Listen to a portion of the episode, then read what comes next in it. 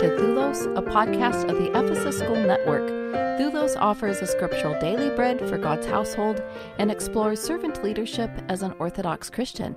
I'm Holly Benton, your host and executive director for the Orthodox Christian Leadership Initiative. Father Timothy Lowe is our co host. He's a retired priest and former rector at the Tantur Ecumenical Institute in Jerusalem. And our special guest today is Father Evan Armatas, author of the newly released book, Reclaiming the Great Commission a roadmap to parish health. So, hello, Father Timothy, and welcome, Father Evan. So excited to have you join us again today. Greetings to both of you. Thank you, Holly and Father Timothy. It's good to be with you again. Thanks so much. We're really happy that you're here with us. So, let me share with our listeners a bit more about you, Father Evan. You serve at St. Spiridon's Greek Orthodox Church in Loveland, Colorado, and you're the host of Orthodoxy Live on Ancient Faith Radio, which is every Sunday night. You have two books out. The first is Toolkit for Spiritual Growth, a practical guide to prayer, fasting, and almsgiving. And then your latest book, as I mentioned before, Reclaiming the Great Commission, a roadmap to parish health. Parish health is an important focus for the work that we do with the Orthodox Christian Leadership Initiative. And I really love how the title of your book suggests that parish health is inextricably linked to doing what is commissioned in the gospel of Christ. Could you say a little more about parish health and how it is linked to the Great Commission? Do you think that sometimes we're tempted to separate parish health from the Great Commission or to prioritize one over the other? Yeah, I do. I think, unfortunately, many of us will take the Great Commission, extract it, and form a committee mm. or a team, as opposed to seeing parish health as part of the Great Commission and vice versa. You know, sort of like the chicken and the egg, which came first. You know, if we're healthy, the Great Commission is part of our life as a community. And if we pursue the Great Commission, we become healthy. I once infamously said at the first ever National Outreach and Evangelism Conference, when asked the question about outreach and evangelism, that not a single parish should have an outreach and evangelism team, mm. but instead we should be pursuing our overall spiritual and communal health, and outreach and evangelism follows. You know. Mm-hmm. I love that it's it's kind of like seeing the church as the body of Christ. You know, you can't really separate it all out and expect it to function, right? Yeah, and I and I think, you know, look, when you have a healthy Christian and when you have a healthy Christian community, the Great Commission is part of that, mm-hmm. right?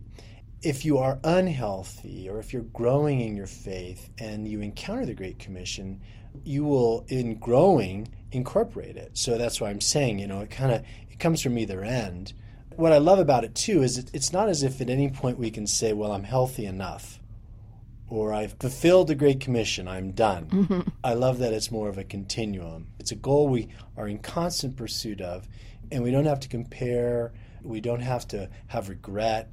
We just simply begin where we are and we move forward you know, you're talking about the last four verses of the entire Gospel of Matthew, uh-huh. the final command. Can you imagine a church without adhering to his last mm. words? I mean, uh, well, I can't, but I can say, Father, that you know many people have said the Great Commission becomes Great Omission.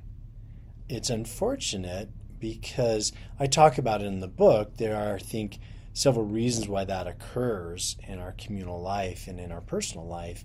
But I'm with you.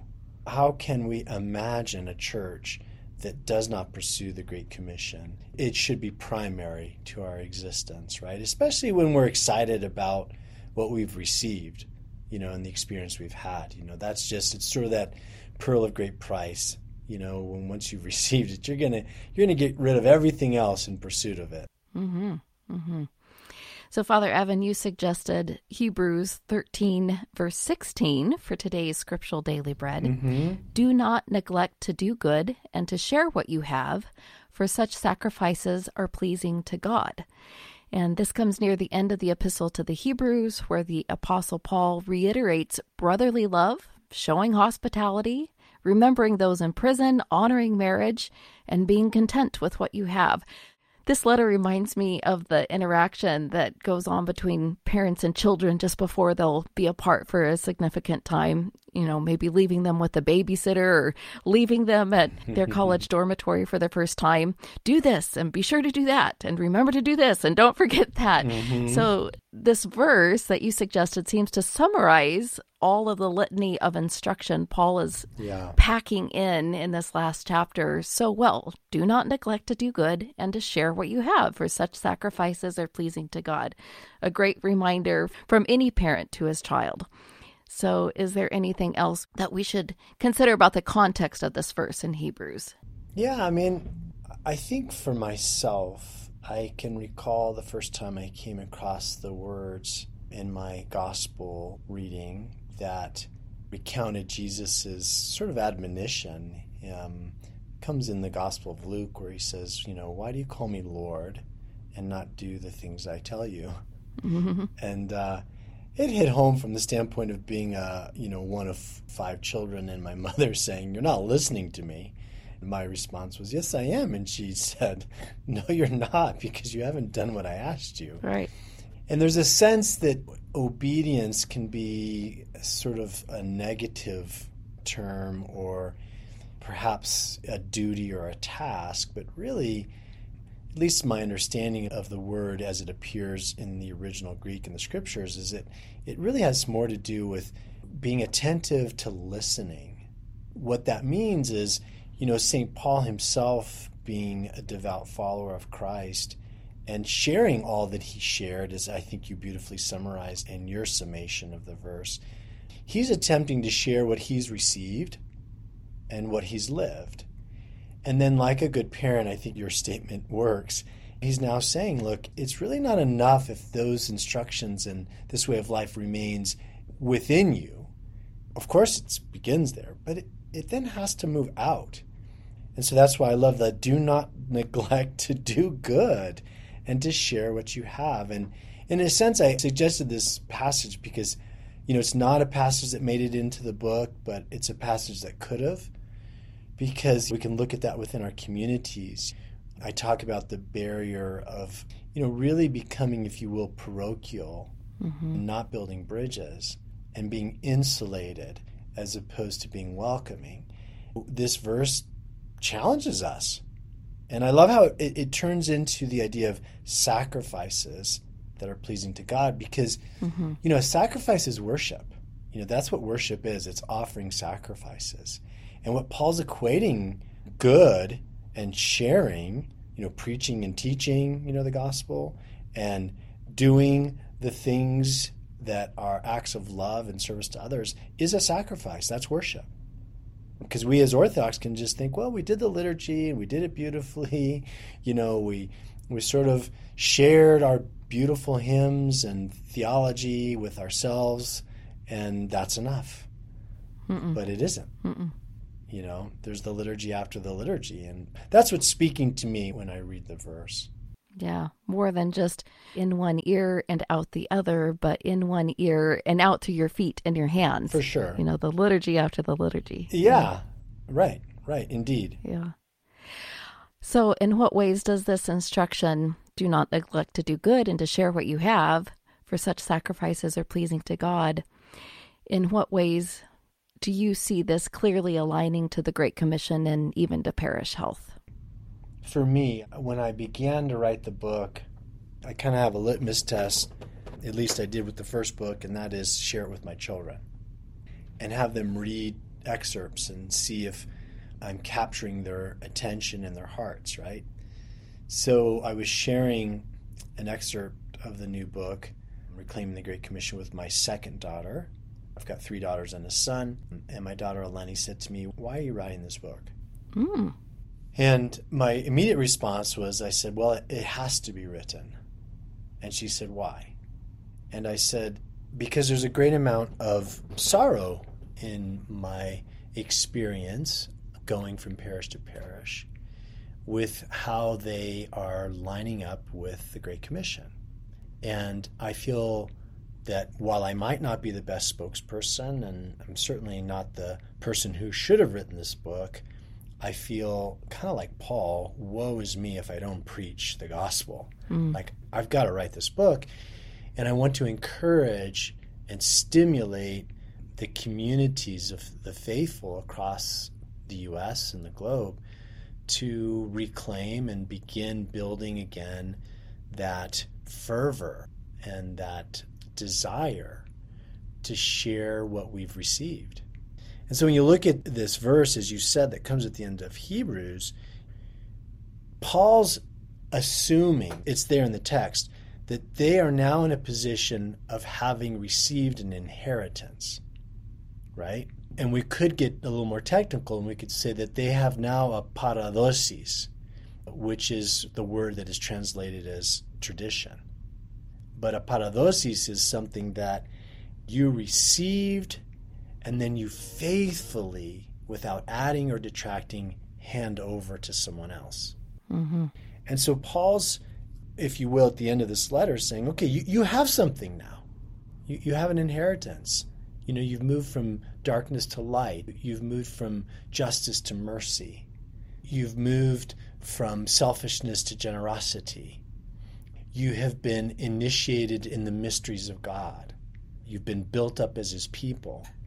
You cannot neglect that good that you've received by failing to share it. That's the neglect. You don't share it, then you failed. Right. Right. And so I think it directly connects because you know, someone said to me recently, Father, isn't it weird that there are these new people that are very different than us showing up in our churches? and I said, Why do you think it's weird? And they said, Well, because they're different. And I said, So is weird the right choice? And they said, Well, may- maybe it's maybe it's unusual. Behind that really is, in my view, a misapprehension, a misunderstanding. And I said to them, do you believe orthodoxy to be good enough for you? And they said, Oh, it's it's my greatest treasure. And I said, Well then why wouldn't it be good enough for anyone else? Touché. Why isn't it good enough for anyone else? So we all need a sense of urgency here to wake up and to start offering what we've received back out into the world. Otherwise it spoils. It's like a piece of fruit you got and you don't eat it, nor do you share it. You just let it sit and spoil as Paul started chapter 13 and talking about showing hospitality to strangers. That word hospitality is love of the stranger. Mm-hmm. Philoxenia. Yeah. Exactly. So your your parishioner, as an example of someone, was like, "What's going on here? This is so fundamental." Mm-hmm. Philoxenia, as opposed to just fear of the xeno. Yes. And, yeah. Yeah and that comes up so much in daily life you know we call it racism or whatnot but uh, mm-hmm. i have too many personal examples of seeing this that i wouldn't want to share mm-hmm. because it, it's private but it happens day in and day out both in our parishes yeah. and until there is love of the stranger mm-hmm. which is the great commission why go mm-hmm. out why bother yeah Why make the effort to teach because ultimately, as the command is to baptize and to teach, and not everybody, of course, can teach, right? But they can share. Yeah. They can share. Yeah. Whatever it is that they have, whatever it is that they've given, they can share it with their neighbor. Yeah. And that's transformative. Any of us who have ever experienced hospitality in, in all of its myriad of forms, you know, not just material but other, it transforms the little place where you are. You know, I live in a neighborhood that's uh, I'm in a cul-de-sac, which is wonderful because it's quiet, right? There's no through streets. There's eight houses. I've been here two and a half years. I have not had a meaningful conversation with any of the eight houses except two. Hmm. And we have not shared a meal hmm. on any capacity. So you have eight strangers. Now, is it the lack of love of the stranger hospitality, or is it just the degeneration of culture and everybody's busy and, hmm. and we cohabitate in suburbia? But literally, uh, I can go six months without seeing visually seeing my next door hmm. neighbor, hmm. which means you go to work, you don't see each other, you come home, you shut the doors, that's it. Yeah. There is none of this fellowship, if you will. Right. And uh, it's so impoverishing. Yeah. For everybody. Yeah. And this is a point. If people can share, it is enriching to everyone. both the giver and the receiver. Yeah. And if we don't get this basic fundamental of life, because it's not sophisticated spirituality, it is so fundamental to social interaction and being part of something greater than my ticky tacky little life. Yeah. Yeah. In the book, I tell two stories, uh, one of them being from my own upbringing. My grandmother of blessed memory on Sundays would always have a afternoon meal. She would cook all day Saturday, and then after liturgy, her home was open. Wow. And the family would come over, but if you met someone at church, you'd bring them. If there was a visitor from out of town, they'd come. My grandparents weren't um, well off, and so, you know, I remember their tableware and the furniture was mismatched. She did have a dining room table that was the nice table that we sat on on Sundays and, and on holidays. And she'd set that. And then there'd be a card table with, you know, a different plate and cup and set of silverware and and she would set it for who she thought was coming over and then invariably somebody would show up so she'd get another little broken down card table out and a chair off the back porch and she'd put that and then she'd grab a plastic plate and it just kept going right? And she'd make room. And it didn't matter if the people who came used their knife and fork rightly if they understood the rules of the house because her perspective was well they'll sit and eat with us and as they eat with us they'll learn. Now our communities often do not operate in that way right? We kind of have our elbows out That's right. and we don't set the table for others and we don't give them a place of honor and we don't allow them to eat with the family. And there's lots of reasons for that. You know father you were mentioning some of them. The second story i tell in the book is a modern day parable of the life-saving station where its initial idea is to save lives and it sets up its business on a dangerous seacoast and shipwrecks occur and they're rescuing people and pretty soon people like what they're doing and they join in. But you know they take the ramshackle life-saving station and they improve it a little bit and pretty soon they they don't want these wet bedraggled sea-wrecked people you know shipwrecked people to be brought into their nice club. So they they build outdoor showers and and outdoor facilities. And in fact eventually they don't even want to go out to sea so they hire some people to do the work for them and then pretty soon there's a split in the membership, and some people say, well, isn't this our job? Because inside the nice clubhouse, all I see is sort of a framed life buoy and a shellacked and old rowboat that we used to use. And people in the club say, well, if you want to do that, you know, take that somewhere else. And so off they go to start another. And I think that happens in our churches That's right. we forget that we're about saving lives and that this is our work and we get invested in other important not necessarily bad things but we lose sight of our main purpose welcoming in those who not only are strangers but oftentimes don't smell good or look right or have different perspectives you know so anyway No, your story about your grandmother is amazing, amazing, and transformative, truly. Yeah, I did a sermon once which I literally just acted it out. I set up a table, I put one place setting, I asked someone if they'd like to come sit at it, they did. And then I said to him, Do you think there's room? And I, it was a small table. And they said, Yeah, Father, I think you could get another person. I brought another person, I set the table. And then I said to them, Do you think there's room for more? "Mm, yeah, I think so. So we brought another, and I just kept going until, you know, everybody like, Oh, we get it. Yeah. Right? Yeah, there's a tradition in a lot of Eastern European countries that you don't split the table. Right. You have it wind through the hallways. There's always enough room. You just keep adding boxes and Yep. furniture and whatever you need to just Yep. get everybody seated around the table. I love it.